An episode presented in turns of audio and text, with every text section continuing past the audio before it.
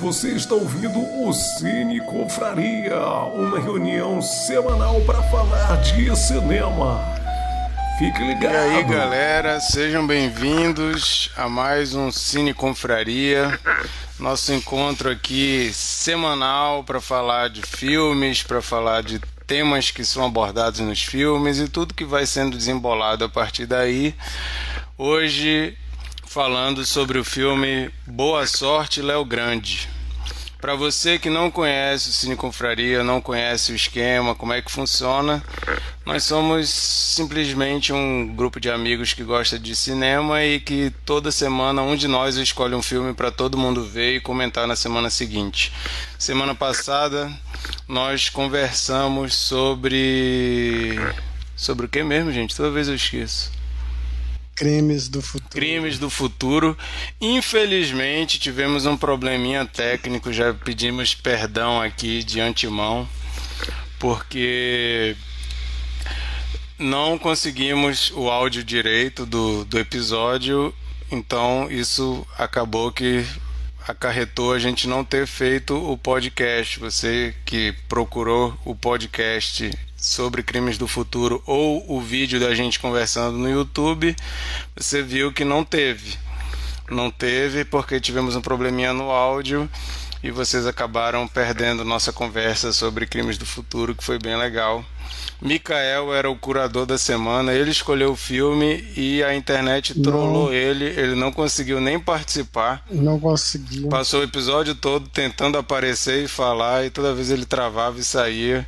Então vocês podem ver que foi um episódio bem conturbado, que vocês não têm nem acesso mais a ele. Mas, quem sabe, fica aí na lembrança. Tem, também temos um episódio clássico que ninguém conseguiu ver, que foi a Sheila escolheu Cinema Paradiso, um filme clássico que nós adoramos, foi uma conversa maravilhosa e ficou no limbo também, não existe esse episódio.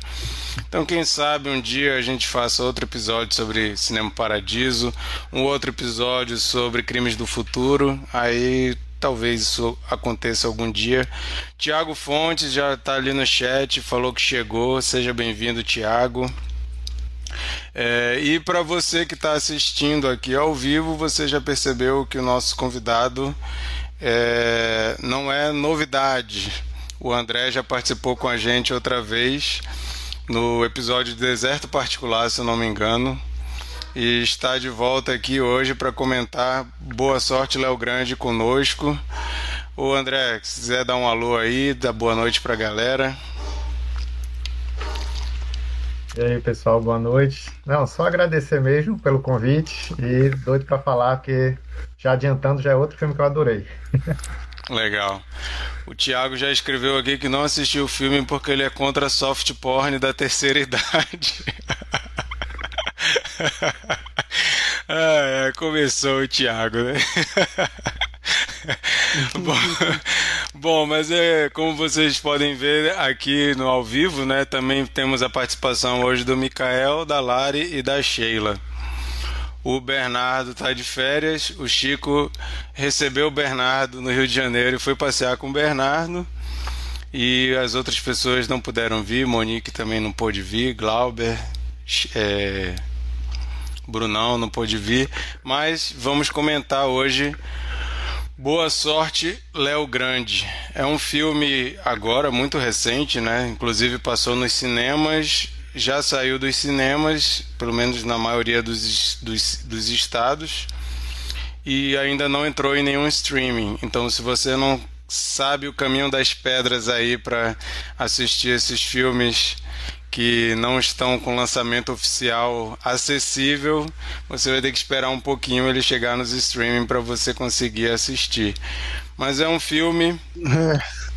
É, é um filme... Engraçado que, eu, que eu, a legenda do, eu tive que baixar, e a legenda que, que do arquivo, toda vez que ele falava hum, ele dizia... Nossa, ele que raiva que deu isso!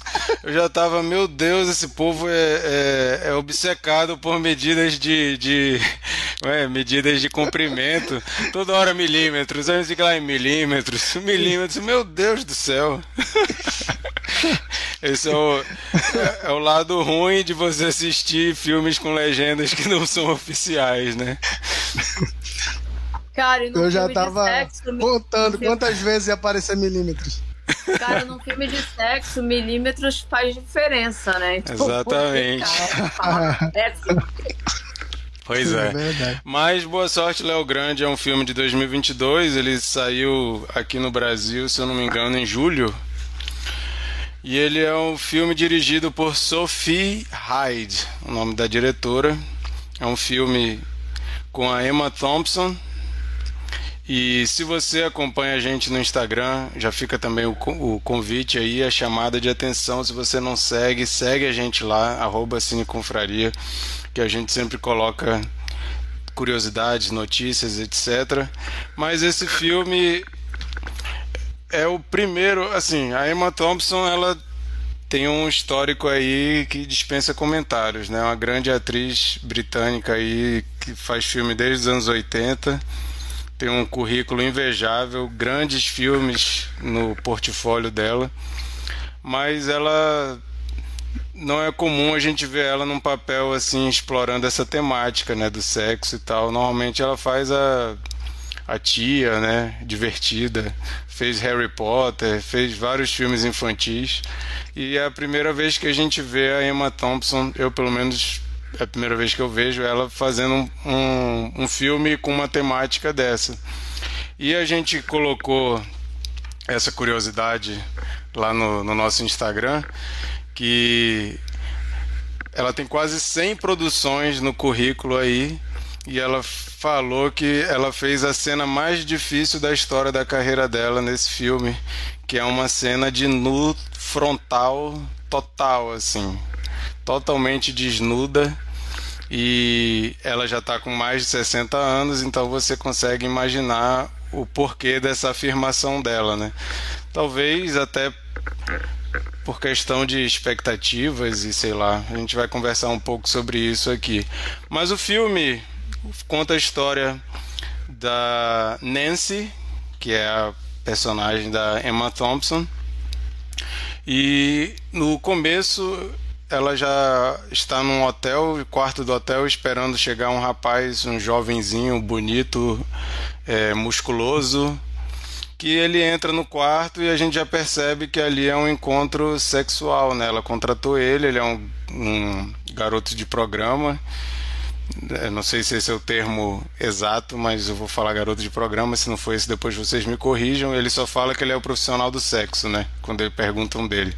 Mas ele vai lá e tal, e ela começa a conversar com ele, e a gente vê que é um filme sobre a, a personagem da Emma Thompson, a Nancy, e a relação dela com o sexo em muitos diálogos.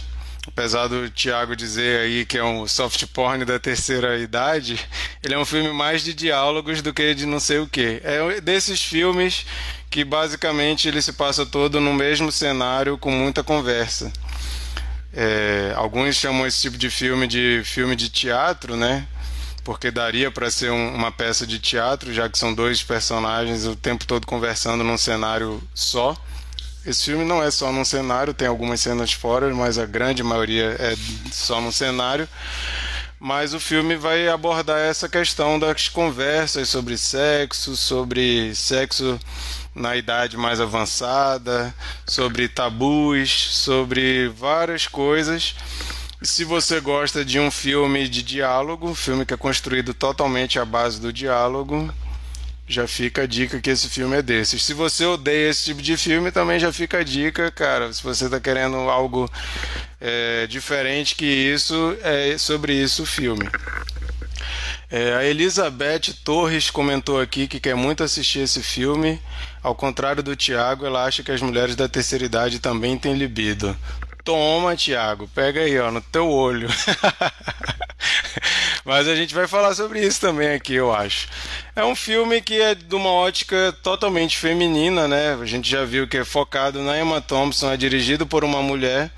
Hoje nós estamos aqui com uma maioria masculina, mas eu acho que a gente tem muito a ouvir aí as mulheres, apesar de que esse filme também é, diz respeito aos homens, né? Tem algumas, alguns assuntos que tem tudo a ver com o homem. Eu não vou enrolar mais muito aqui, vamos começar a falar sobre o filme é, de fato, né? Eu vou chamar o Mikael para puxar o bonde aí da conversa. Mikael, fala aí um pouco como que foi tua experiência com Boa Sorte, Léo Grande. Bem, em primeiro lugar, é, eu posso dizer que o filme me surpreendeu. Eu imaginava que o filme ia tratar é, quase que exclusivamente de sexo. E, na verdade, o que eu encontrei foi um, um filme onde o sexo é um pano de fundo, mas é um filme muito existencial, assim. É, você tem é, a personagem da, da Emma Thompson, a Nancy, é, que é, superficialmente ela ela quer viver um orgasmo, né? Ela quer ter a experiência de um orgasmo, que é, ela teve um parceiro sexual apenas na vida toda, agora ela é viúva e ela nunca teve um orgasmo.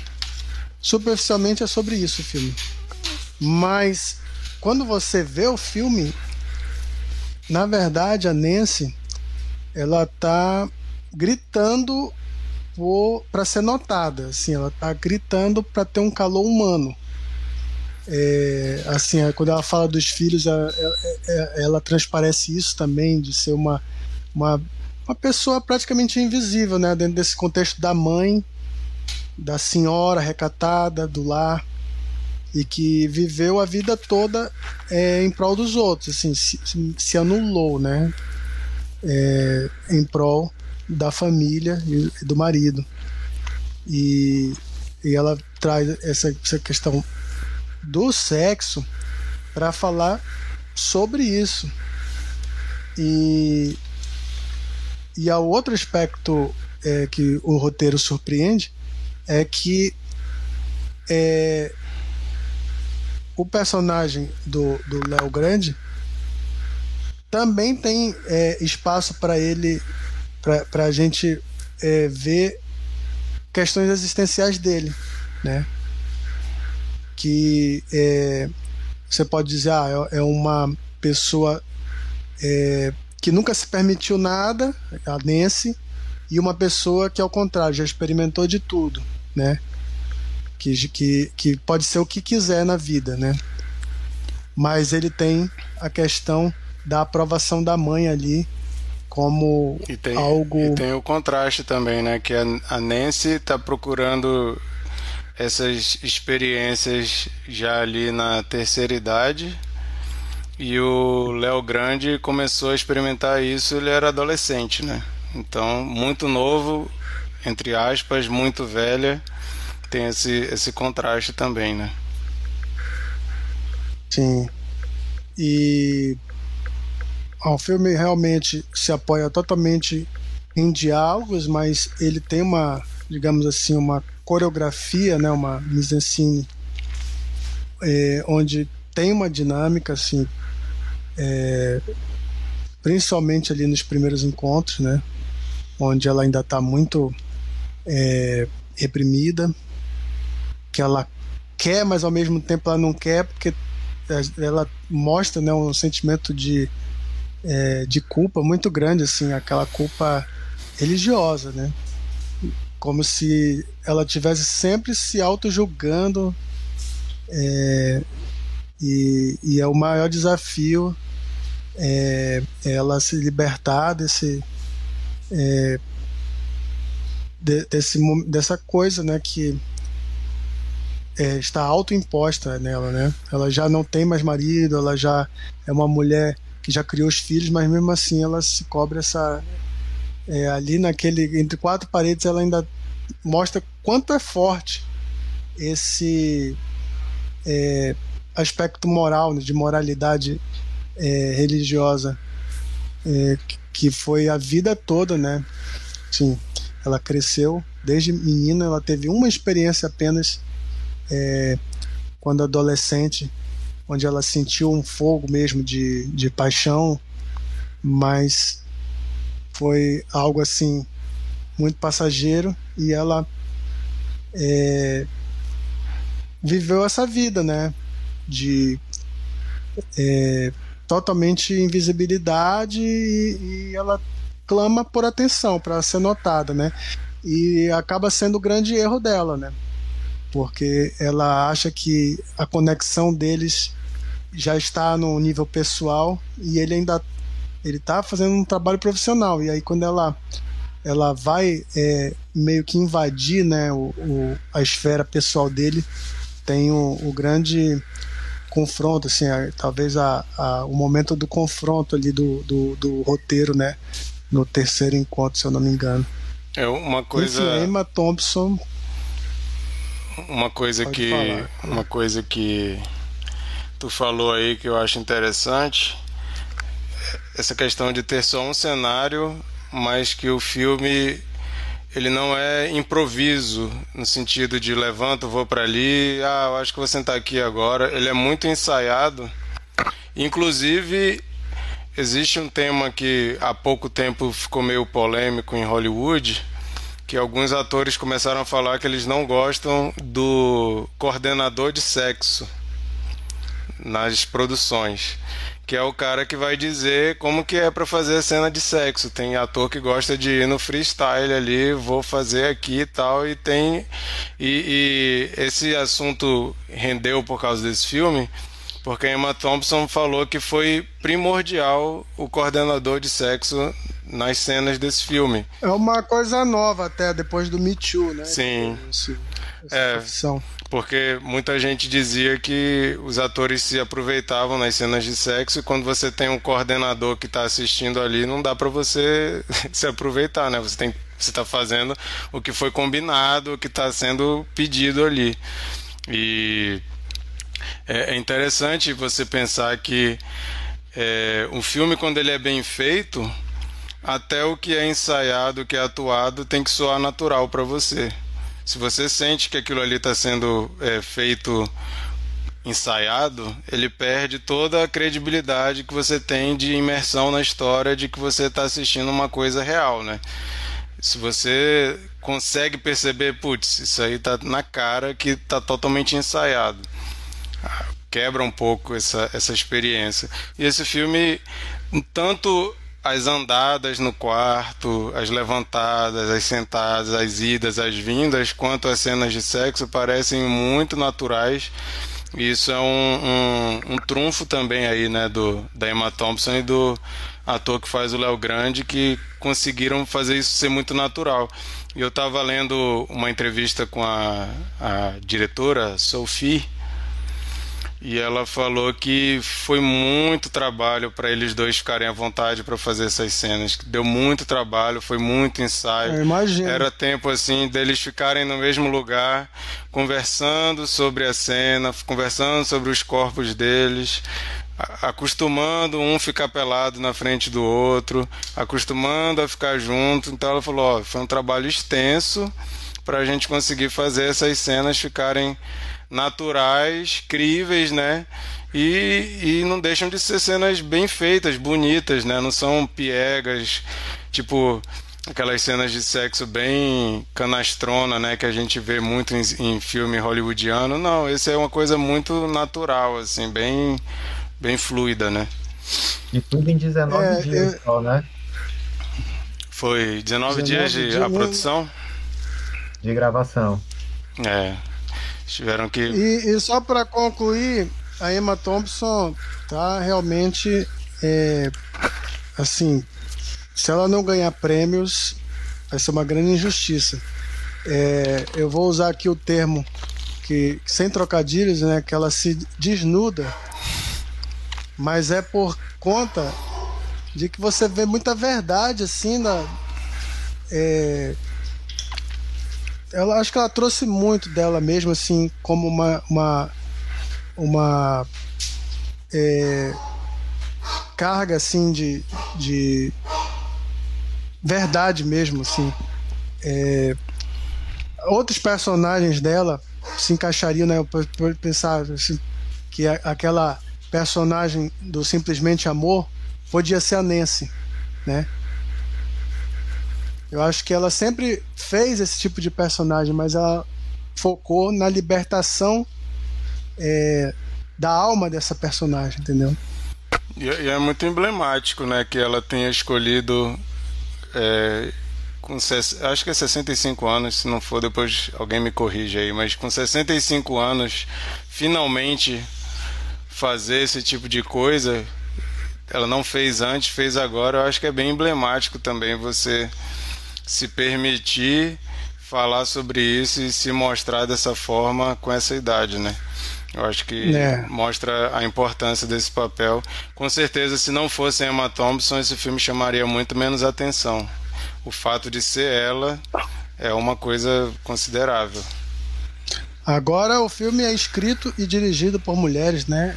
Então, acho que isso tem uma importância é, dentro da forma como aborda esse tema, né? Eu acho uhum. que a Sheila e a e a Lari podem falar isso. É, daqui a pouco vou, vou pedir para o André falar um pouquinho, depois a gente vai passar para a Lari, que pediu para não ser a primeira. Então, vai lá, André, como é que foi a experiência de assistir esse filme? Foi, foi maravilhosa. Assim, até porque, no meu caso, eu já adoro filmes que são, se passam só num lugar com poucos atores, então já é um tipo de, de história, de trama que me chama a atenção bastante. Alguns dos melhores filmes que eu já vi, que são meus filmes de cabeceira, é, estão nesse estilo, são baseados em peças teatrais. Então é sempre algo que me chama muita atenção, porque eu sei que pode não dar certo, mas pelo menos assim, em geral são filmes com diálogos muito bem construídos, afiados, com atuações muito boas, porque só vai ter dois, três, poucos atores em cena. Então em geral me chama a atenção esse tipo de, de história. Então eu fui realmente bastante empolgado para assistir é, o Boa Sorte, Léo Grande, e realmente assim, a, atendeu às minhas expectativas. Eu acho que Eu, foi mais ou menos o que o Mikael falou. Eu acho que ele fala mais do que somente sobre sexo, do que sobre realmente essa, essa revolução sexual da mulher na terceira idade, que faz isso de forma belíssima, mas eu acho que o filme ele, ele traz muito sobre realmente é, sobre aceitação mesmo, sabe? Sobre realmente você olhar para si, olhar para sua trajetória e você meio que É, aceitar as suas fragilidades, aceitar as suas forças é, e, e meio que não ter vergonha, né, de como a sociedade percebe esse seu perfil, seja ele qual for. Então eu acho que isso está é, muito claro na, na personagem da Emma Thompson, mas está muito claro também no personagem do do Léo Grande, né? É, é um ator que eu não conhecia e que realmente assim, ele, ele ficou à altura da Emma Thompson nos embates. Eu, eu realmente pensei que ia ser um show só dela, e ela dá um show, mas ele, ele realmente ele dá, ele faz esse contraponto maravilhoso. Assim, a química que os dois têm é, é realmente uma coisa impressionante. Então, é, acho que o filme me pegou muito por isso, por, por realmente é, são dois personagens que estão longe de serem perfeitos. Então, assim, é, é muito legal ver o quanto que ela, ela vai admitindo aos poucos não gostar dos filhos, entre aspas, né? Então ela fica naquele, naquele ponto de falar realmente os defeitos, do que gosta, do que não gosta, que é uma coisa que você, meu Deus, não imagina uma mãe falando isso, né? É, e aí você vai vendo essa personagem que está longe de ser perfeita. E ao mesmo tempo ele, que é um baita de um profissional do sexo, né? E aí é importante falar também que ele, ele, ele é um baita do profissional não só por causa do sexo físico, mas ele, ele faz todo um trabalho antes disso, sabe? De deixar realmente a mulher à vontade, de realmente mostrar o que é a sexualidade, de onde que vem isso. Ou nem chegar no sexo, como ele diz em certos Exato. momentos, né? Exato, de, de, de realmente já, já tá aproveitando aquilo ali antes de ter o corpo a corpo mesmo, sabe? Então, ele é um baita de um profissional por, por, por mostrar isso, acho que não só para ela, mas inclusive para a gente enquanto espectador, né? Porque a gente acha que às vezes nem sempre tem isso tão claro. Então, é, ele é um baita de um profissional, mas ele também não é perfeito. Então isso é que eu achei legal também, porque o filme poderia levar ele para um ponto dele ser um, um anjo ali na vida dela, sabe? Que tá mostrando tudo, como funciona, mas ele também tem as inseguranças dele, ele também realmente tem todo um histórico que o filme vai mostrando e que ele vai tendo que lidar com isso. Então eu acho que quando chega no final, a, a entrega que se tem é, e, e a catarse é, é tanto dela, mas dele também, sabe? É, e, e aí eu, enfim, acho que o, o, tem tanto ele quanto ela, tem cenas na frente de espelhos que eu acho que fala muito disso, sobre você se enxergar para além do físico, né? Então, é, assim, eu, eu realmente achei sensacional, sensacional mesmo. E aí, só para falar um pouco mais da Emma Thompson, assim, eu, eu, até, eu acho que eu falei para Sheila, quando ela disse que eu, que eu vinha fazer aqui, quando ela me convidou, eu disse, não, Sheila, eu depois desse filme eu fui fazer uma maratona de filmes da Emma Thompson, sabe? Porque, assim, para mim é realmente uma das gigantes do cinema. É, e eu fiquei com muita vontade de pegar e ver alguns outros filmes de, dela, porque embora ela tenha realmente vários filmes, já tinha tempo que ela não entregava algo assim nesse nível, sabe? É, é realmente gigante o que ela consegue fazer, e sem ser necessariamente explosivo. É, é realmente é um brilho no olhar, sabe? É realmente uma expressão que muda ali aos poucos e que transmite muito é, na, naqueles pequenos segundos. Então é, é uma atuação de sutilezas, mas que transmite muito. Então é...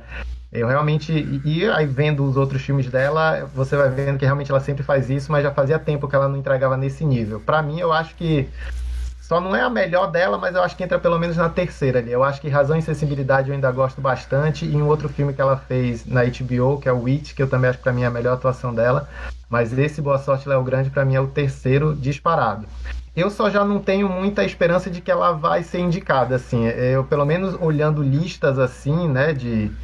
De, de potenciais candidatos à, à, à indicação de melhor atriz, você acaba não vendo ela, pelo menos nos sites especializados. É uma pena. É, é, é um é, filme... Também saiu muito cedo, né? Pois é, exato. Então não sei se vai ter uma campanha agora, mas pro final do ano. Super merecia, né? Porque, assim, é, é, é um filme que ele não é só ela. Eu acho que ele é um filme quase... quase no nível do meu pai, assim, de, pelo menos de sofisticação, de, de, de realmente... De, tem toda uma técnica cinematográfica ali em como que é filmado, na, na, na fluidez das cenas, no, no jogo de câmera. Então, assim, eu acho que merece realmente atenção. Mas como é um filme muito pequeno, é, realmente ele não está aparecendo nas listas. Tomara, tomara realmente que, que lembrem dele no final do ano, e dela principalmente, porque assim, é um absurdo pensar que essa mulher, a última indicação dela ao Oscar foi em noventa e seis, justamente por Razão e Sensibilidade.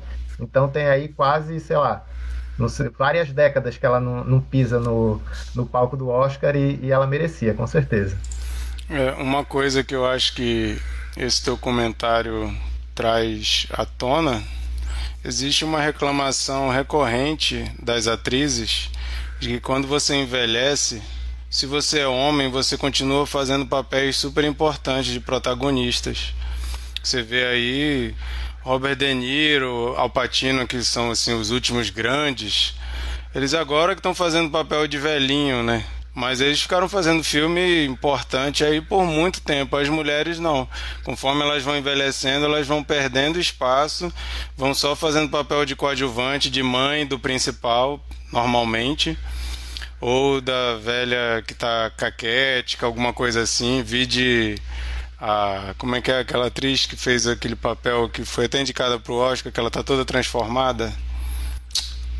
A Glenn Close, naquele último filme, né? Assim, as mulheres... Glenn Close, que é uma ótima atriz também, impressionante o trabalho dela, mas elas vão perdendo espaço. Se você for colocar são numa poucos, balança, os homens são continuam... São poucos bons papéis, são poucos bons papéis e a Meryl Streep pega todos. Exatamente, a Meryl ah. Streep, ela não consegue... Mas a gente, por exemplo, comentou há pouco tempo sobre Thelma e Louise. A Susan Sarandon é uma atriz que estava na crista da onda ali, fazendo um monte de filme importante. De repente ela ficou mais velha e ela sumiu, você não via mais ela. Muitas atrizes sofrem com isso, né? E talvez o fato da última indicação da Emma Thompson fazer tanto tempo assim é justamente porque talvez ela não consiga mais tantos papéis memoráveis, porque não existe esse espaço, né? E o fato dela ter ganhado esse protagonismo desse filme, eu acho isso maravilhoso, porque você mostra que tem uma atriz que ela é uma baita atriz que tá aí, cara, só não tem, talvez, né, só não tem papéis oferecidos para essa mulher que tem tanto para mostrar, né. Mas eu vou chamar a Lari aqui para comentar um pouco o filme. Lari. Opa. É... Ah, é sempre assim, né? Vocês vão falando e eu vou, vou tendo os meus insights. Ah, só só, um, só um, um adendo antes de tu entrar, que tem a ver com o que eu estava falando. O Thiago falou aqui que tem um vídeo da Emma Thompson, que ela fa... da, da Meryl Streep, que ela fala que quando ela fez quarenta anos, ela recebeu três ofertas de papel de bruxa, para ver, né, o tipo de papel que dão para mulher quando ela vai ficando mais velha. É claro que, assim, dá para fazer um filme de bruxa maravilhoso, mas, pô, só o papel ah, de Emma bruxa... Thompson, a Emma Thompson tem um, a Nanny McPhee. Exatamente, verdade. Com verruga no, no nariz, inclusive. É verdade. É, antes, é, a, a Elizabeth comentou aqui também que esse filme mostra a realidade da terceira idade. Homens idosos com garotas novas, ninguém fala que é feio o corpo do homem, isso ou aquilo. Mas as mulheres da terceira idade foram criadas para não mostrar que tem desejo sexual, era pecado, era feio. E o Thiago também comentou que acha difícil esse filme ter destaque na academia. E o Thiago também falou que tem outro filme de velha assanhada. Acha que é Infidelidade o nome. Não, excelente, não teve o destaque merecido. Inclusive, falar em velha assanhada... É, eu, tenho, eu faço parte de um grupo de terror que a galera tava reparando que existe agora o gênero, o subgênero do terror, que é o terror geriátrico. Tá tendo um monte de filme que o vilão de filme de terror é velho. Sempre é um velhinho, uma velhinha. Não sei quantos viram X, que tá no cinema, inclusive. Já, já foi indicação aqui duas vezes. Spoiler violento. Mas existe o subgênero recente que tá bombando, que é o terror geriátrico. Mas vai lá, Lari, fala aí. Ah, pegando o gancho aí do, do comentário que, que você leu agora, é, eu sei que, né, o, o filme ele, ele gira muito em torno da, da parte do sexo e tudo, mas ele me, me fez refletir muito sobre pressão estética, né? Você falou também muito da... Da, da parte do nu frontal, né, da Emma Thompson, e ela falou também um pouco na, na estreia, né, em Berlim, da, sobre essa, essa questão da, da pressão estética, e eu assisti, eu assisti com a minha mãe, que tem mais ou menos a idade da Emma Thompson, e, cara, é automático, né, a gente começa a, a se comparar, né, eu, na hora eu falei pra ela, pô, mãe, a senhora tá muito melhor do que ela. Mas, cara, não é sobre comparação, né? A gente insiste, insiste em se comparar, em competir, mas não, cara, por quê? Ah, meu... Merda. E, e assim, é, pô, é, faz todo sentido pra personagem. Ela não é uma personagem é, treinadona, da academia, né? Ela, tipo, é uma senhora que tem dois filhos, sessenta e dois anos, num corpo normal, cara. E, e o nosso olho não, não é acostumado, né? Assim, a gente tem o olho acostumado a ver corpos perfeitos, né? Não corpos de pessoas normais que não utilizam o corpo para sobreviver, né? É, no seu emprego, enfim. E, e cara, eu, eu também pensei muito na parte do, da, da história, né? Do Léo Grande. Como que, eu, como que eu me sentiria sendo a mãe dele, vendo meu filho de quinze anos numa suruba com vários colegas. É, eu não normalizaria, eu não falaria, cara, não, que legal, você tá experimentando, não sei o quê. Não, cara, eu, eu, eu, eu julgaria, sabe? E, e eu fiquei pensando, o que que é, o que que se deve fazer nessa, nessa hora, cara? O que que você faz vendo o seu filho adolescente numa suruba no meio da sua sala? Sabe? Tipo... E, e sendo que, pô... A mãe teve a atitude que teve, né? Super extremo. E... É, quebrou o coração dele, né? É, ele, ele, ele trata essa, essa situação toda com, com muita tristeza. E, e provavelmente isso influenciou muito a maneira que ele leva a vida, né? O jeito, o jeito que ele encara as coisas. E eu fiquei refletindo muito. Tipo, eu não sei o que, que eu faria no lugar da mãe desse cara. É, lógico que eu, uma coisa eu tenho certeza, eu não, não tomaria uma atitude tão extrema. Mas eu também não agiria de boa, assim, ah, que legal, meu filho, continua aí. É muito, é muito bizarro de pensar, assim. É, eu não, e provavelmente não existe uma resposta certa. Mas, enfim, eu achei o início muito mecânico, né? No início eu fiquei muito entediada com as conversas e tal, mas é porque... É, é, a gente vai entendendo, né, que a partir do momento que o Léo, ele deixa de ser aquele robô, aquele, enfim, objeto sexual, e, e a gente entende que ela é, não deixa de, assim, a gente entende que ela não quer, na verdade, uma experiência carnal, né, ela quer, na verdade, ela tá procurando calor humano, né, ela tá procurando uma pessoa pra desabafar, uma pessoa pra, enfim, pre- preencher outros tipos de buracos também, né, então a gente acaba se envolvendo. É, nesse, a partir desse momento, né, que a gente entende isso, né? Pelo menos foi, foi o meu caso. E, e é muito louco ver quão prática ela é, quão racional, ela pensa tudo, ela faz listas, ela gosta de dar check nas listas dela, mas mesmo assim ela não consegue fazer com que aquela, aquela relação ali, aquela situação seja prática, né? Ela não consegue usá-lo como um boneco inflável, por exemplo. Então ela quer descobrir mais sobre ele, ela quer conversar, ela quer saber da relação dele com a mãe dele, é muito louco. Então, enfim, acho importante o filme de uma maneira geral, né? O Mark comentou também essa história de, de trazer um papel relevante para uma, para uma mulher na terceira idade, assim, um papel tão tri, tridimensional, né? Tão profundo, tão humana. E muito legal o filme não ser explícito, assim, porque é, é, ele não... Por que, que que eu acho legal? Porque ele consegue conversar justamente com esse tipo de mulher, né, que, tem, que tem, que teve esse tipo de relação tão unilateral, né, tão é, focada no, no, no, no prazer do, do homem. E se ele fosse explícito, eu acho que afugentaria, né? Então eu acho que ele conversa bem, assim, com, enfim, com a mulher de classe média que precisa é, assistir esse filme, que precisa ter essas certas reflexões. É, e acho que é isso. Legal. É, Só eu... pra. For... Pode, pode falar.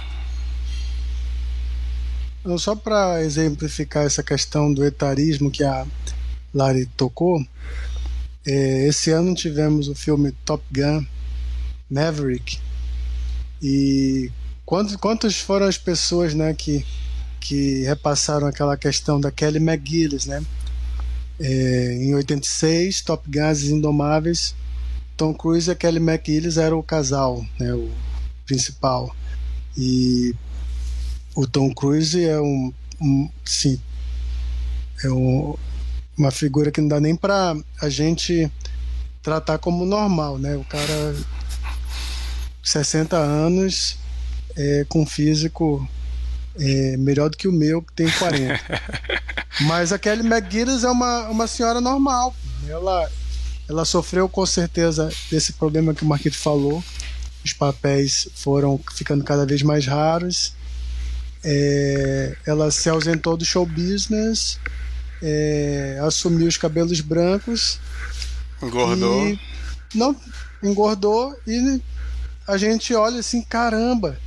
É, a gente vê pelo lado dela, né? A gente não vê pelo lado, pô, Tom Cruise é que é o ponto fora da curva. Não, a gente vê lá da embarangô, né? Que é o, o, o termo que as pessoas usam é, para falar desse caso. Olha só, Kelly McGillis, não, não, duvido que ela volte para fazer Top Gun Maverick. Olha como ela tá, né?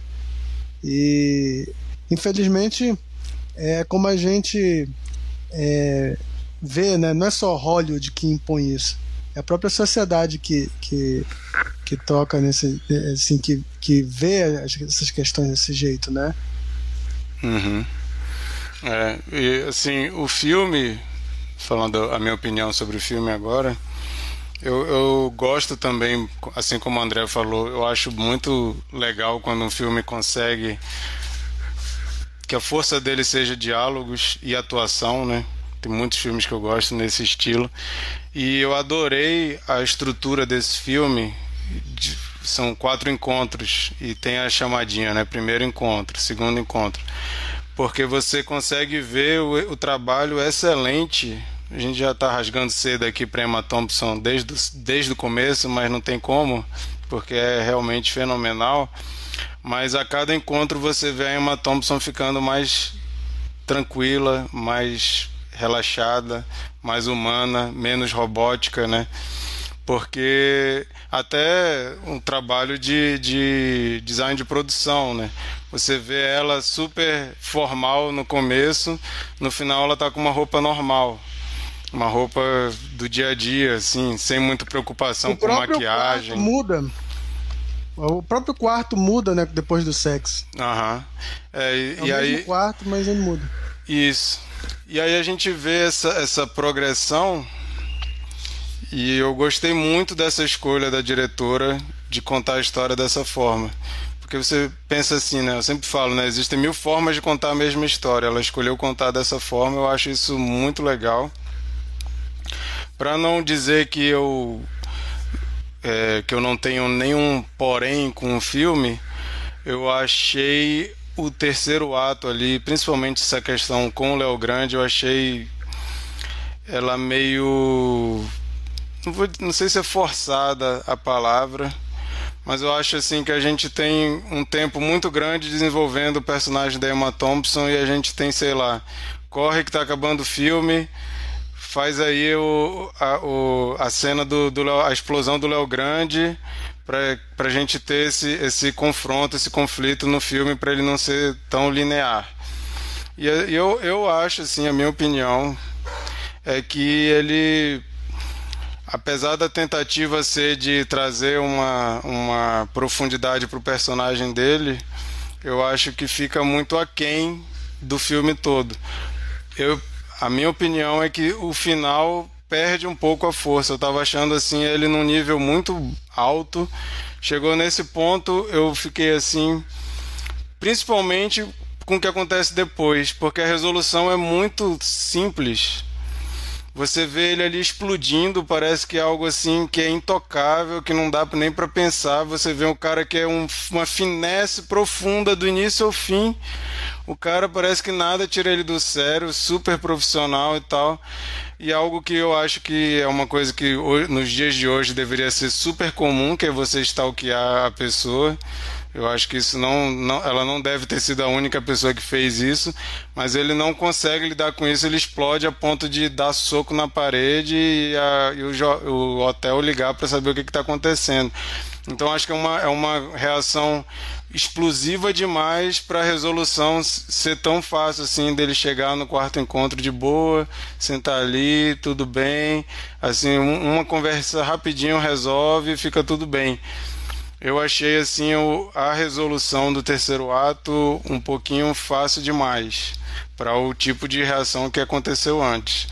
Mas esse é meu único porém, eu continuo achando um grande filme, assim, gostei bastante. É, é, um, é um porémzinho ali que não chega a dizer que eu dizer, putz, estragou o filme. Para mim não estragou o filme, eu só acho assim que ele estava num nível muito alto e, a, e o terceiro ato cai um pouquinho, mas não compromete o todo. Essa questão da atuação para mim é impressionante. Emma Thompson, por favor, ganhe algum prêmio, mesmo que não seja o Oscar, ganhe vários prêmios que não sejam o Oscar, que são tão importantes quanto. É, e eu acho que, como eu falei no começo, apesar de ser um filme feito por mulheres, com uma temática feminina que vai conversar muito mais com as mulheres, eu acho que tem tudo a ver homens assistirem. Eu acho que ele traz uma reflexão muito importante, principalmente quando ela começa a falar como era o marido, né? E a gente tem essa mentalidade é, muito antiga, antiquada, de que a esposa tá ali só para servir o marido, e ela descreve ali aquela como eram as relações sexuais com seu marido. Ela conta ali de uma forma até engraçada. É, é o sedate que eu vou lhe usar. É, exatamente. E é uma coisa assim, cara, isso é da nossa cultura desde sempre, assim, é uma coisa que é, é super, entre aspas, normal para a sociedade. Eu, eu imagino que essa é a realidade dos meus avós, por exemplo, e dos avós deles, e aí por diante. E por mais que a gente esteja em dois mil e vinte e dois, isso ainda é uma coisa que é muito, muito real ainda. Muitos homens são criados para agirem dessa forma, né? E uma coisa que eu achei muito inteligente do filme, assim, apesar de eu estar falando, criticando um pouco o terceiro ato, tem uma coisa do terceiro ato que eu achei, assim, muito inteligente da roteirista e diretora, que é como ela atinge o orgasmo. Eu achei perfeito, assim, a, a colocação ali, como ele coloca, porque você tem o tempo todo ali ele tentando fazer ela ter um orgasmo, e ela não precisou dele para ela ter um orgasmo. É no momento que ele está em pé ali, mexendo ali na cozinha e tal, babá, babá, ela começa a se tocar e ela tem um orgasmo. Eu achei isso, assim, uma sacada para a história. É um detalhezinho que talvez, se você não prestar atenção, você nem vai, vai ver a sutileza que é o fato de que não foi o Léo Grande que deu um orgasmo para ela. Então achei isso, assim, quando eu vi eu fiquei, caramba, bem bolado. Para mim foi a melhor cena do filme, assim, dentre tantas, essa foi uma das que mais me marcou, inclusive.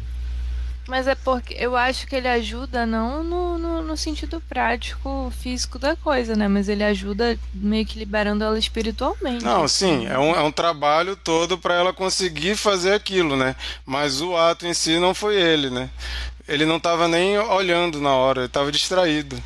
E ela ali vai, ah, deixa eu ver aqui, chegou no orgasmo, que é o que ela sempre quis desde o começo, né? Então, eu acho, assim, bem, bem interessante essa cena.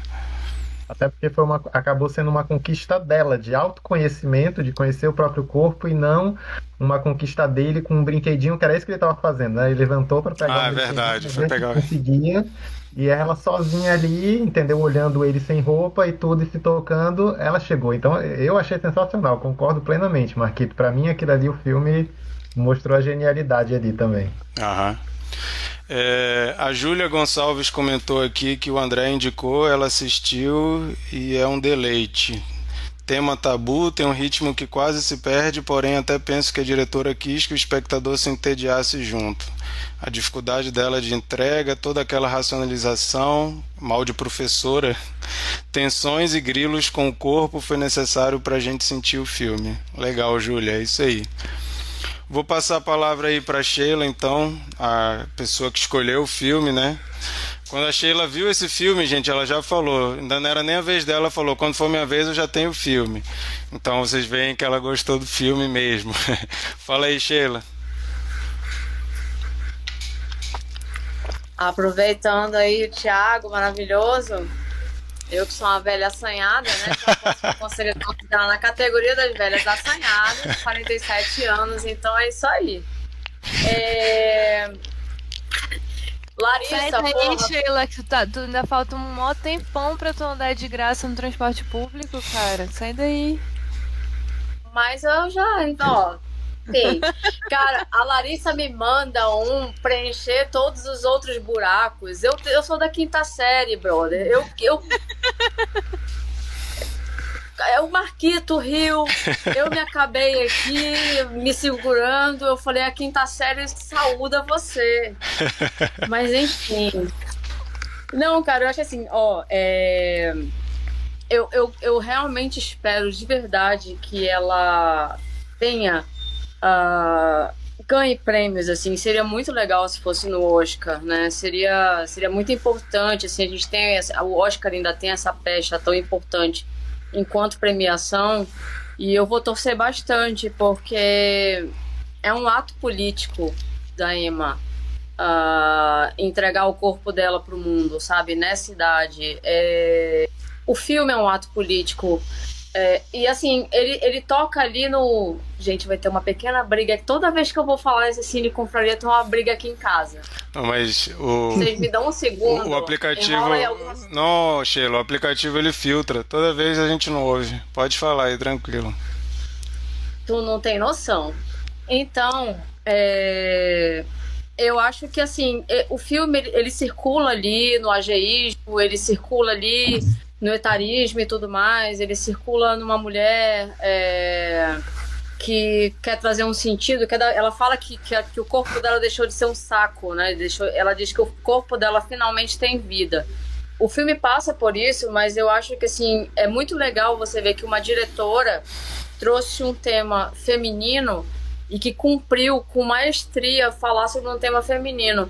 A gente já teve alguns filmes aqui com diretoras e que tocam ali na, na, no feminismo, mas eu algumas vezes eu não senti tanta tanta tanta tanto encaixe na, na, na mensagem que é preciso passar. Esse filme, eu acho que ela traz uma mensagem feminista muito assertiva, muito delicada e muito... realmente no formato. Porque não é um filme só de sexo na, na, na em idade mais avançada. É um filme de sexo para as mulheres. É, assim, essa questão do, do desconhecimento do corpo, desconhecimento do orgasmo, Uh, uh, da não autonomia do, do seu próprio sexo, do, do, da não comunicação com, seu, com seus parceiros. Isso é uma questão de todas as idades. A gente não pode negar isso. Tipo, é, de, de, da, da juventude sexual, maturidade sexual, as mulheres continuam passando pelos problemas que a Nancy passa. Caras que transam sozinhos, caras que não sabem... Tipo, vou falar uma coisa pra vocês, assim, todo mundo aqui casado, né? É, todo mundo comprometido. Eu não, eu sou solteira. E eu, eu tenho várias experiências. E, cara, boa parte dos homens não sabe transar, cara. Real, real. A maior parte dos homens não sabe, não, não entende do corpo da mulher, transa sozinho, É, se movimenta de uma forma que só ele tem prazer, desconhece pra caramba o corpo da mulher, acha que tá acertando, não tá. As mulheres não falam por alguns fatores, né? Não querem passar experiência, não querem passar, não querem passar conhecimento do seu próprio corpo, porque isso é mal visto.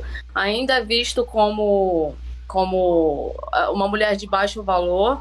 Então, os homens fazem um sexo ruim, as mulheres não falam pra eles que eles estão transando mal.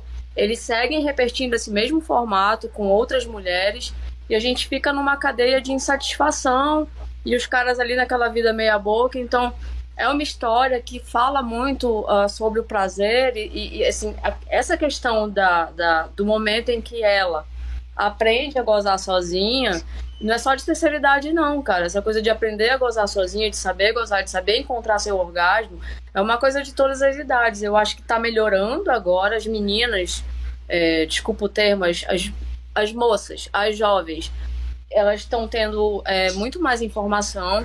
Hoje em dia, termos como uso de vibradores, ele, é, o vibrador ele é, tá muito mais, mais perto das mulheres, mais perto das jovens, jovens que, assim, modelos mais avançados, modelos que são muito mais desenhados realmente para o corpo da mulher.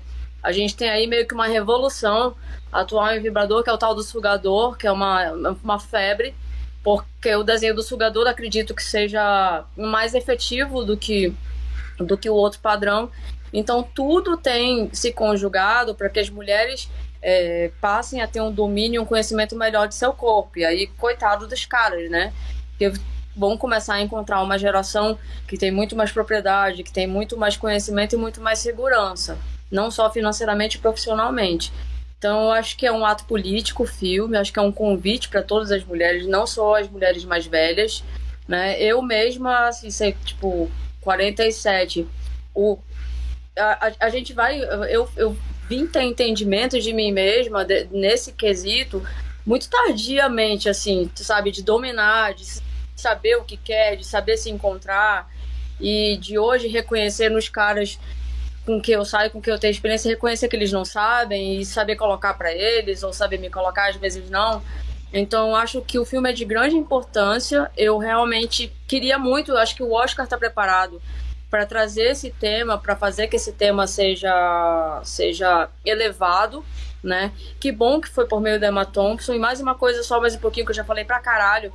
É, eu acho que uma felicidade desse filme é o par dela. Eu não consigo decorar o nome do ator. E, cara, o cara foi muito foda. Daryl ele... McCormack.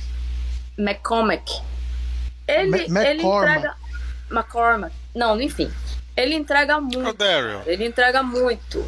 Ele, e tem, tem alguns momentos... O filme é de muita sutileza. Eu acho que é um filme pra quem gosta de detalhe. E ele é preciso de atenção muito exclusiva. Eu acho que é no segundo, não lembro se no segundo ou no primeiro encontro. É, que ela, ela, ela, ela conversa assuntos com ele. Tem algum momento que ela toca em algum ponto um pouco mais sensível, mais delicado, e tem uma mudança de olhar dele muito cirúrgica, e que você vê que ela fez ele pensar. Ela tira ele do lugar onde ele está mais acostumado, lugar de conforto dele, lugar profissional, e balança com os sentimentos dele, faz ele buscar alguma coisa ali, tanto que por um instante ele não está ali, ele sai e ele entra em contato com, com, com os dilemas dele. E aí são esses detalhes que fazem com que a atuação dele seja sensacional. É isso. Maravilha. Mas, a Elizabeth... Sheila... Deixa eu só ler aqui um, um comentário. Pode ler. Elizabeth escreveu: eu, cinquenta e nove anos, sou bem assanhada. O duro é encontrar homens dessa idade assanhados. Olha aí, fica aí a chamada para os homens. E ela escreveu: isso mesmo, homem das minhas, homens da minha geração não sabem transar. As mulheres da minha idade se cuidam bastante, malham, gostam de sexo, enquanto os homens estão parados. Eles não Elizabeth. se cuidam e não dão conta dessa nova mulher acima de cinquenta e cinco anos. Olha aí. Elizabeth, Elizabeth, procura os mais novos. Não fica parada aí na tua idade, não, cara. Não tá bom na tua idade, desce. Mas, ó, mesmo, de, mesmo descendo, vai ter muito sexo ruim pela frente. Eu costumo dizer que homem, no geral, não sabe transar, hein? Joguei. Beijo. Vai, Micael. Não, é... queria ouvir mais ainda da Sheila e da Lari também, porque no final do filme ele, ela, ele coloca um encontro. É, é a única atriz que é, saindo daquele cenário, né, entre os dois, que é a, a garçonete, que é ex-aluna da Nancy. E para que que eles botam essa cena? Para que que eles colocam é, as duas para conversar? Justamente ela diz assim: é, você me chamou de slut, né? De, de vagabunda, de piranha, de vagabunda, de piranha, não sei qual é a melhor tradução. É, é, e, e naquela hora o Léo Grande se cala e só observa, e que é o que nós como homem fazemos também, porque ali é uma mulher mais velha se desculpando da mulher mais nova, do julgamento que ela, é, ela, ela, o olhar julgador que ela lança, é, não só para ela, mas simbolizando todas as alunas que ela já é, jogou essa carga é, de julgamento moral em cima. Ali é de mulher para mulher, né? E lembrando que é, um, é uma roteirista mulher, uma diretora mulher, e, e, e ali eu acho que é a hora que o homem para para ver um, um bate-papo ali de mulher para mulher. Então eu queria ouvir a Sheila e a Lari sobre isso.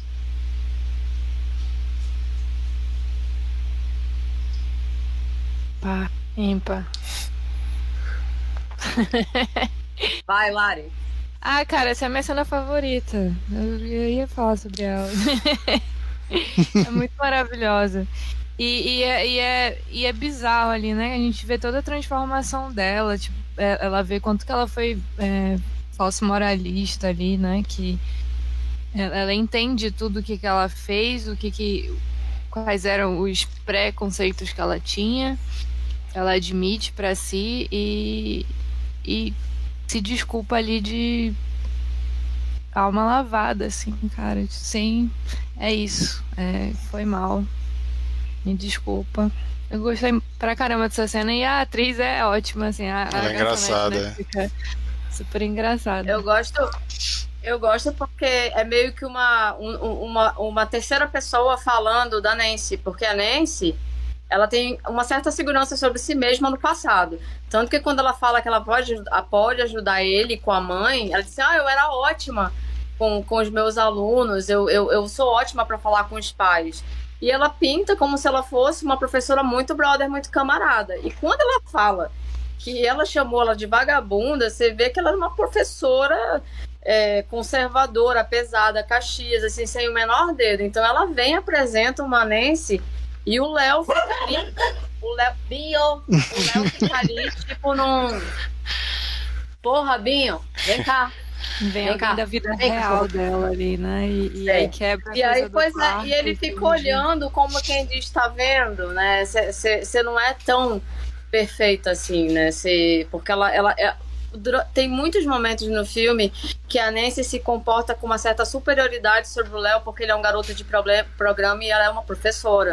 Então ela é, tem uma, uma disputa de poder ali entre os dois. Eles disputam um tanto de poder. Ele tem o poder de conhecer o sexo e ela tem o poder de ser uma pessoa dita normal dentro do padrão. E eu é um só... trauma que ele tem, não sei, não sei poder se a... reconhecer. A pergunta não foi direcionada pra mim, mas uma coisa que eu sinto falta Deixa nessa o seu cena... lado feminino desabrochar. Mas uma coisa que eu sinto falta nessa cena é que eu acho que é o momento que a Emma Thompson ela percebe que as atitudes dela do passado, ela perpetua toda a repressão que ela está sentindo agora mais velha e que ela finalmente está conseguindo Perfeito. se liberar. Só que eu acho que ele explora pouco essa, esse atinamento, né? Esse eureka, caramba, é isso, olha o que eu fiz. Eu acho que explora pouco. Eu gostaria de ter visto um, uma, uma epifania mais trabalhada ali, dela perceber o que, que, ela, tava, o que, que ela fazia. E esse perdão tem a ver com isso. Eu acho que ficou... É claro que tá ali, né? Mas é sutil.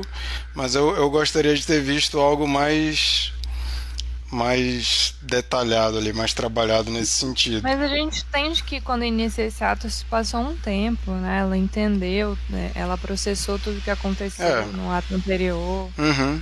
É. Ela já volta transformada, né? O cabelo tá preso, aí meio, meio desfiado, assim, uma camisa numa cor mais quente, menos formalizada.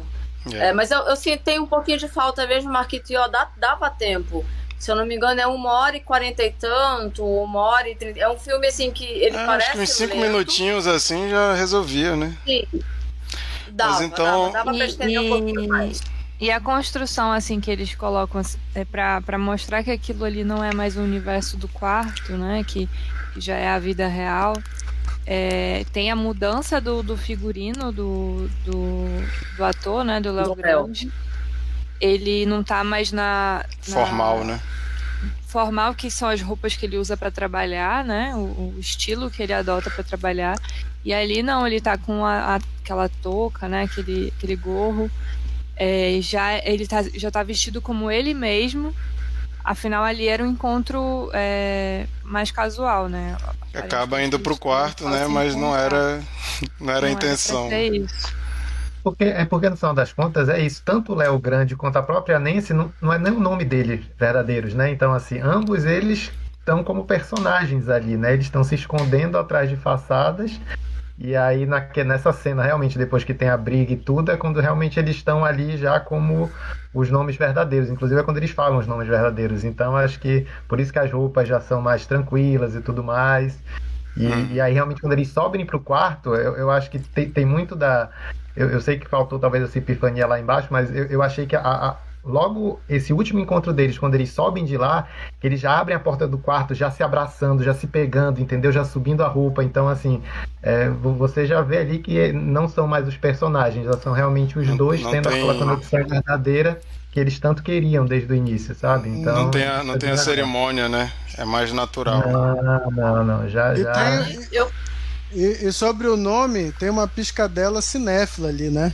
Porque o nome dela é missus Robinson. E a é, missus Robinson é a sedutora balzaquiana do cinema. Né? Exatamente. E, na verdade, ela não tem nada de sedutora. Ela tá em papel invertido. Explica, assim, explica para quem não captou aí a, a piscadela, Michael. missus A Robinson é o filme... É do filme A Primeira Noite de um Homem. Exatamente. Um clássico aí com... Mas é, mas é a mulher mais velha seduzindo o... Isso. O mais novo. E ele, e ele, ele percebe, né? Quando ela fala, ele olha assim, ele ri, né? missus Robinson, e dá uma risadinha assim, né? Então, é, ficou esse, realmente ficou essa dica aí sutil. Vamos então para uma rodada, gente. O papo rendeu bastante. Vamos para uma rodada de cena preferida e nota. André, qual que foi a tua cena preferida e qual nota que tu dá pro filme?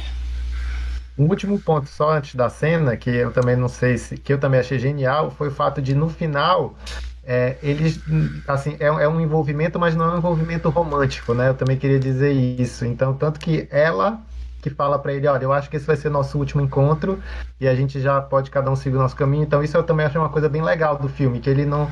A, ali não é de que se criar um romance, de ter um amor pra vida toda, não. Ali são duas pessoas que estão se conhecendo. Não, é, não é uma linda mulher, né?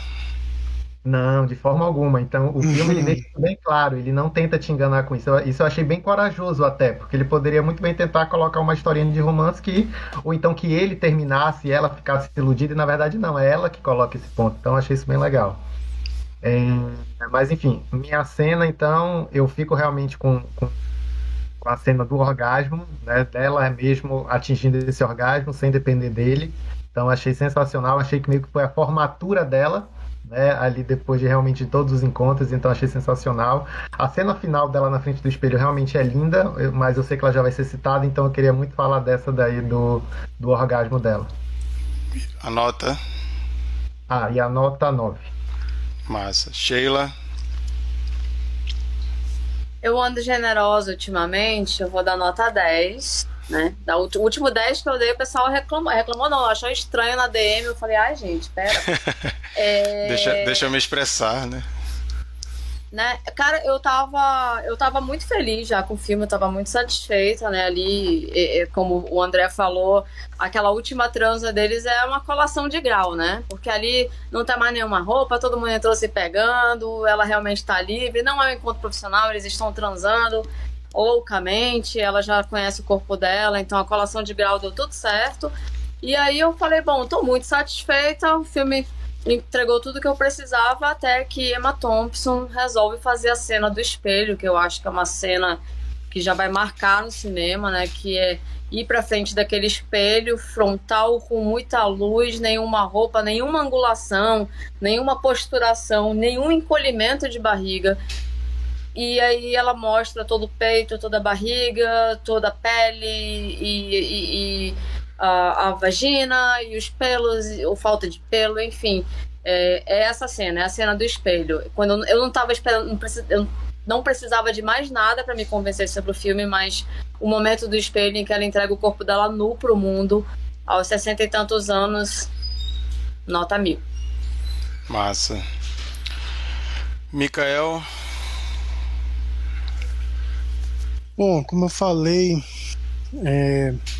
gostei muito do filme, assim, é, é, concordo com alguns, alguns problemas que foram citados aí, mas de modo algum é, torna o filme é, problemático. É, vou dar nota sete, é, e minha cena preferida, eu acho que é ali no segundo encontro.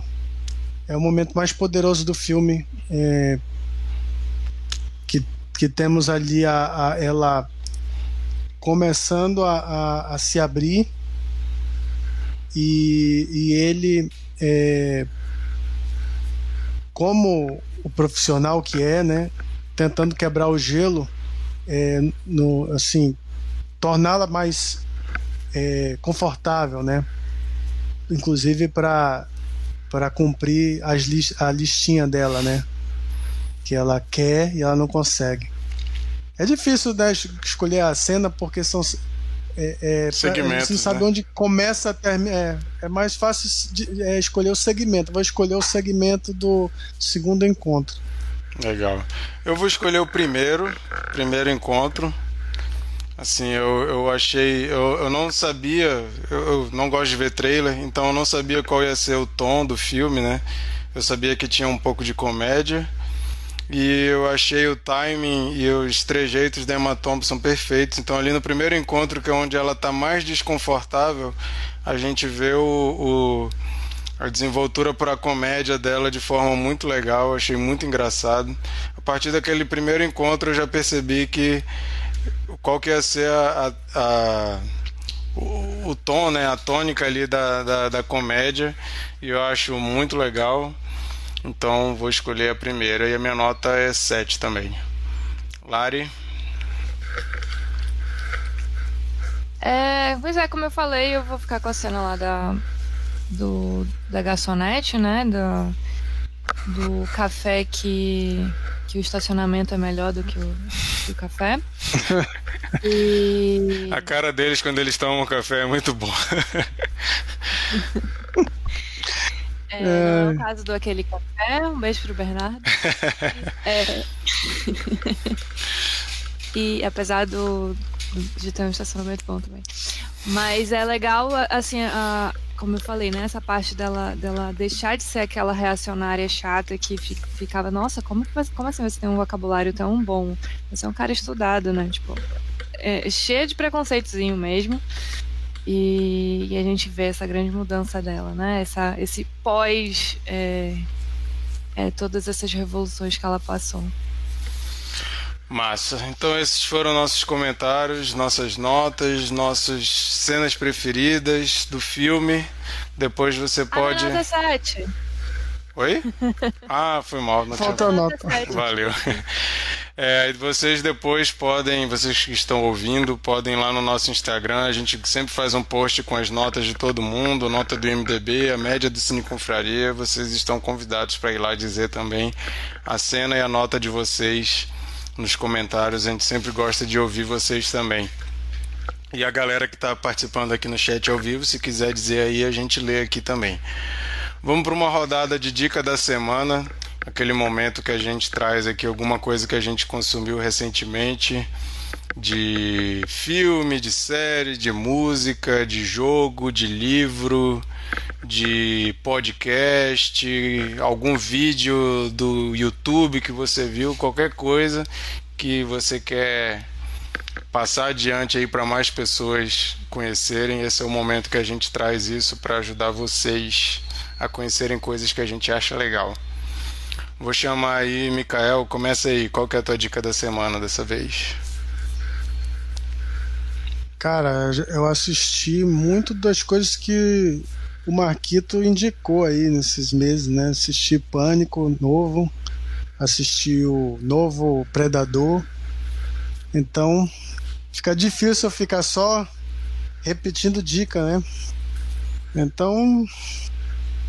que eu posso dar de, como dica? Vou, vou falar de Better Call Saul. Encerrou semana impecável, passada. Impecável, obra-prima. Foi o fim de uma jornada, de uma série que começa é, com, sob, sob o peso de ser um spin-off, né? De uma série muito aclamada. Então fica sempre aquela coisa, ah, vai ficar, vai, vai ficar a sombra da outra, né? Vai... vai Vai, pode, por mais que seja boa, vai, vai sempre ficar à sombra. E, e a verdade é que tomou um, um, um rumo muito próprio, assim, ao ponto de você é, poder colocar em pé de igualdade. Assim. É, o final foi muito satisfatório. É, eu, digamos assim, teve um final e depois teve um epílogo muito é, cuidadoso. E nossa, é, não é só a prequel, como também a continuação e é o spin-off, é, é tudo e não só, assim, porque ele, ele, ele toma vários caminhos, né? Se concentrando no personagem do Saul Goodman, que é, pintou ali no meio da, da série do Breaking Bad e fez muito sucesso, né? O ator Bob Odenkirk.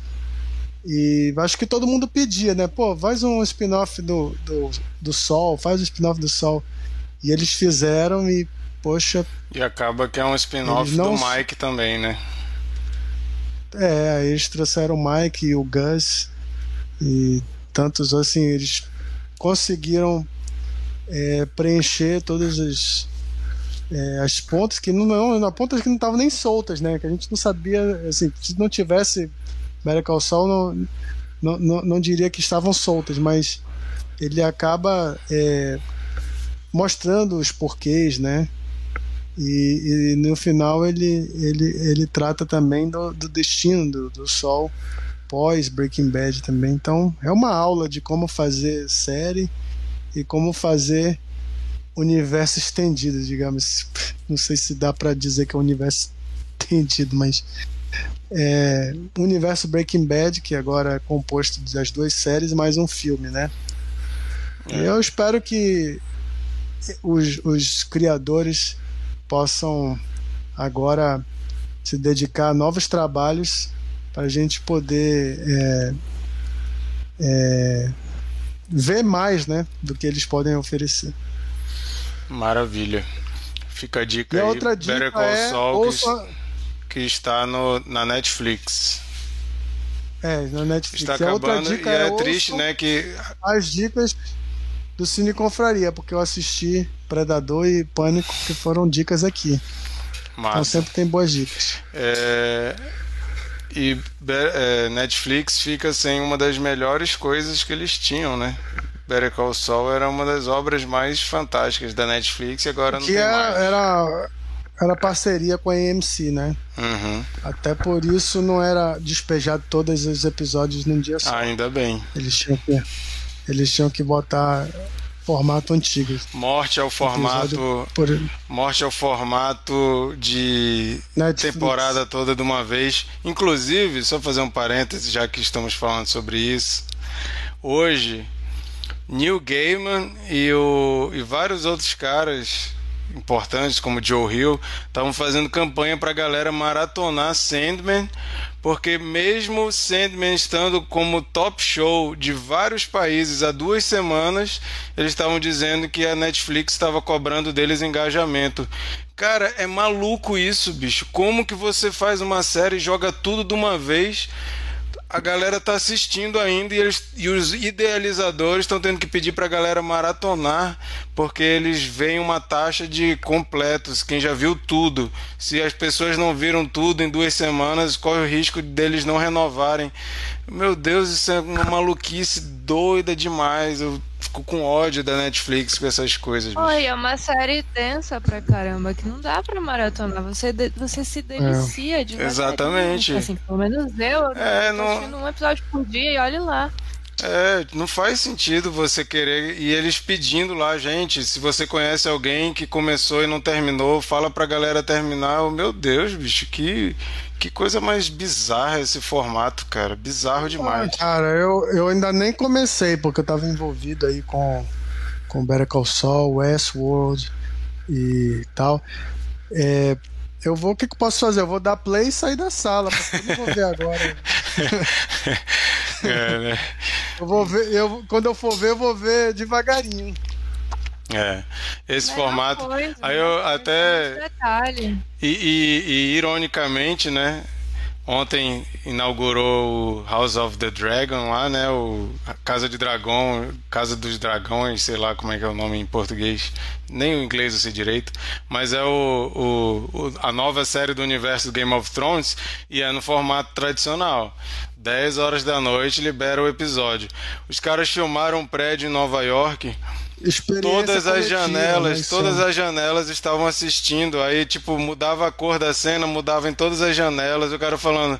E a galera ainda insiste em formato de todos os episódios de uma vez. Nunca que isso ia acontecer, de todo mundo assistir ao mesmo tempo, à mesma hora. Todo mundo indo comentar o episódio à mesma hora. Caramba. Pelo amor de Deus. Era um prédio só de millennials. É, aproveita aí, Lari, dá tua dica agora. Alfinetou. Não, eu sou super millennial, me encaixo. Eu tô sem dica, foi mal. Sem dica? Eu, eu ainda tô me deliciando com o Sandman devagarinho, ainda não posso dar ele como dica, não. Beleza. É, André? A gente não vai ter aquela segunda rodada, não, né? Que tu falaste. Ah, não, e... o, tempo, o tempo correu.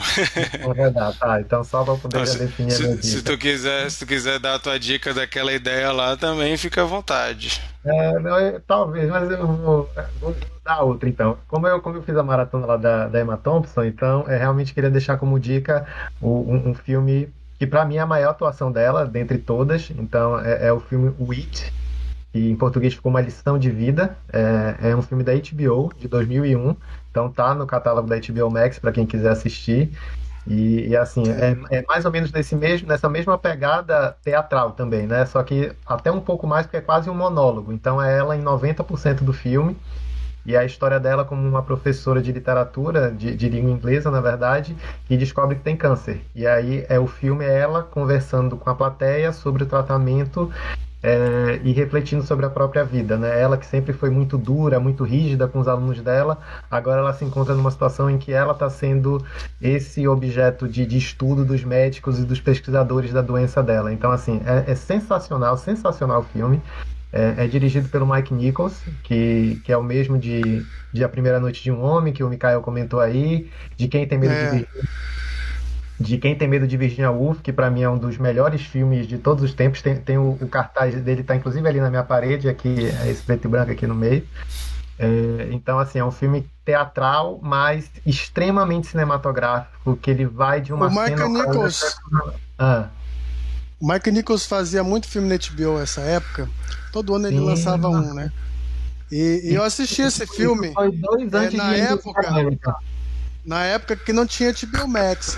Pra assistir esse filme eu pegava a revistinha da NET, que na época acho que era Vivax. Aí eu marcava e parava pra assistir na... Memória desbloqueada com o Vivax da Glória e Mikael. Já tinha uns vinte anos que eu não ouvia isso, mas eu lembrei agora, tá, mas, realmente. Mas vocês vão lembrar que antes de Vivax era Horizon, né? Exato, ou Horizon, é, né? Era mais... Horizon. Sim, sim, sim, é isso mesmo. Já amo esse filme desde essa época. Reassisti essa semana, depois de já, sei lá, uns dez anos, e continua... Perfeito, hoje está muito fácil de achar, porque agora você Sim. pode dar play a hora que você quiser. Sem, não, sem, hora não, você não, não. sem revistinha, sem revistinha de programação Sim. da Vivax Sim. agora. Sim. Então quem tem H B O Max, entendeu? Assista esse filme. A gente sabe que não, não sabe como é que vai ser ano que vem com esse negócio de H B O junto com Discovery. Então quem tem H B O Max, aproveite aí que esse é, esse é uma das joias do catálogo, Uma Lição de Vida. Uma, é... Lari, pode falar. Gente, esse, o chat de hoje da live tá maravilhoso, cara. Altas, altas, altas discussões aqui. As mulheres apareceram e falando sobre o filme. Agora que eu tô lendo tudo. É, não, não, não, não a, deu pra a, ler a tudo. Júlia, a Júlia que tá comentando aí, ela faz parte de um grupo de cinema comigo também. Então eu disse, não, Júlia, vamos assistir. Então ah, ela tem vários insights aí. Qual que é o nome do grupo? É, é Coração Cinéfilo Amazonense. Ah, legal. Depois, depois tu faz a propaganda. Não, aproveita a dica aí. É. Quer dizer, se for aberto, né? Não é, não, é porque na verdade é um grupo muito informal, então, que a gente tem. Então, na verdade. É... Assim começou o Cine Confraria. É, é então, quem sabe, depois a gente até pensou em, pô, vamos fazer uma coisa que nem o pessoal do Cine Confraria, que ficou bem legal. Então, vocês foram inspiração aí pra gente. Ah, legal. O grupo começou na época do Facebook, né? Hoje em dia ele tá no WhatsApp, então. É, Massa. É uma pessoa que sempre eu indico e que está participando aí dos comentários da Júlia. Que legal. É, a minha dica era, sabe essas séries que tu sempre pensa assim, pô, uma hora eu começo a ver, enrola, enrola, enrola, enrola. E esse Várias. ano, pois é, né? Não dá pra gente ver tudo que a gente quer, né? A gente acaba tendo que escolher. É... Mas esse ano foi uma das séries muito comentadas, a, a, a terceira temporada, e eu pensei, não, agora eu vou parar para ver, que é Barry, da H B O Max, que é com Bill Hader, que é um cara que eu acho muito engraçado, e eu achei, ele é do, antigamente ele era do Saturday Night Live, né, ele tem sketches muito engraçados no Saturday Night Live, e achei interessante quando eu vi sobre o que era a série, porque é uma história policial, né? Ele é um assassino de aluguel que um dia vai matar um cara, no primeiro episódio ele vai matar um cara e o cara faz parte de uma aula de, de teatro, né? De atuação. E ele acaba sendo confundido com os alunos, chamam ele para a cena, ele vai começando a gostar e ele vai começando a querer virar ator e não ser mais assassino de aluguel. Mas, cara, é muito louco o roteiro, vai acontecendo um monte de coisa, assim. Essas séries que começam de um jeito e ela vai virando uma coisa gigantesca. E, é... Inclusive, apesar de ser uma comédia, tem cenas de ação incríveis. Eu fiquei muito impressionado com Bill Hader, porque muitos dos melhores episódios são dirigidos por ele mesmo. E a atuação dele também muito boa. Tem personagens coadjuvantes maravilhosos. E uma coisa que chama atenção também é que o, os criadores é o Bill Hader e o Alec Berg, que ele era showrunner do Silicon Valley, que é uma série que eu adoro, de comédia também. Eu, pô, cara, os dois caras que eu admiro fazendo essa série, eu vou ver. E outro motivo para você ver é que a primeira temporada tem quatro episódios dir- dirigidos pelo Hiro Murai, que ele é um dos escritores de Atlanta. Ele, Atlanta, que para mim é uma das melhores séries que tem também, com o Donald Glover lá, o Childish Gambino. É, Atlanta, muitos episódios são dirigidos e muitos episódios são escritos pelo Hiro Murai, que também fez aquele Station Eleven que eu indiquei aqui, que é uma minissérie da... da acho que é da H B O Max também. Mas... É, né? Não gostei de Barry, cara. Não me prendeu. Não gostou? Mas tu viu... Quanto, quanto tu viu, assim? Uns dez episódios. Que isso, cara. Eu adorei. E essa vai ser a minha eu dica. Eu tava muito nervosa, porque eu tava usando de, da série de comédia do almoço, né? Então, a série de comédia do almoço, é, é, eu tenho que voltar pro trabalho. Eu não posso ficar nervosa, cara. É, essa te deixa nervoso mesmo. É, porque é comédia, mas tem toda essa questão de investigação. Ele é um assassino, então tem cenas de morte feias. Então, apesar de ser uma comédia, não é um besterol pra ver, assim. Ele tem uma certa densidade, assim. Tem cenas, pra mim, tem cenas assim, a lá Breaking Bad, pra vocês verem o nível do negócio. E, assim, é muito fácil de ver, porque são oito episódios por temporada. E os episódios são de meia hora. Então não é aquela coisa assim, putz, são três temporadas? Calma, são três temporadas, mas são poucos episódios. Os episódios duram só trinta minutos, dá pra correr atrás. Esse ano a terceira temporada foi indicada pra um monte de coisa. E realmente o nível, pra mim, é daquelas séries que a primeira temporada é legal, mas a segunda é melhor e a terceira é melhor ainda. Então vale a pena persistir aí. Fica a minha dica, Barry. Sheila. Oi, gente, hoje eu queria só o Mikael para dar duas dicas, mas não pode, né? Regra é regra. Dá uma então, por vamos... mim, eu tô dando a minha vez aqui. Eu tô esperando o aval, entendo? Não, não, não vou dar mesmo. Não, tu pode até dar, mas aí a arte vai ser só uma. Tu escolhe qual que vai ser da arte. Não, vou fazer tudo certinho. Vou, né? Vou, vou seguir. Vou seguir. Guarda pra semana que vem. É verdade, vai que eu não vejo nada essa semana, eu me ferro. Boa, Mikael. A voz da razão sempre, nunca vi. É... Cara, eu vou, eu, vou na, eu vou na dica mais leve. É... Tá Netflix, oito episódios, Uncoupled. Eu não sei se vocês já viram ali no, no catálogo, se já ofereceu pra, pra vocês. É, é Sam Patrick Harris, Jim, como é o nome dele mesmo? É isso mesmo, Sam Patrick Harris. Da Neil pois Patrick é. Harris? Neil, Neil, é. Eu, não, Neil eu sempre confundo. E aí é uma comédia romântica, tem um tanto ali de drama, mas é muito delicioso, cara. Ah, é... Para, eu vi o trailer, eu tô super interessada. É uma delícia, é super divertido. Esse tem, deve estar pro almoço, né? Esse deve dar para o almoço. Esse dá para o almoço, Lari. Lari, tu vai voltar. Rex, tu vai... eu vou assistir isso daí. Tu vai voltar edificada pro trabalho, tudo certo.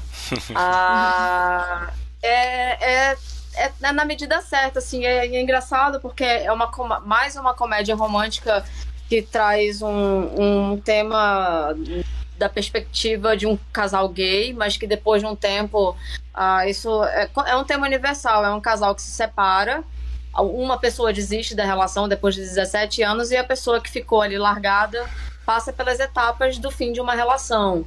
A tristeza, a negação, o drama, o choro, é, é o processo de luto pelo fim de uma relação, mas com uma dinâmica... E é, é muito legal porque é um cara que esteve fora do mercado da vida solteira por dezessete anos. Então, quando ele volta para o mercado dos solteiros...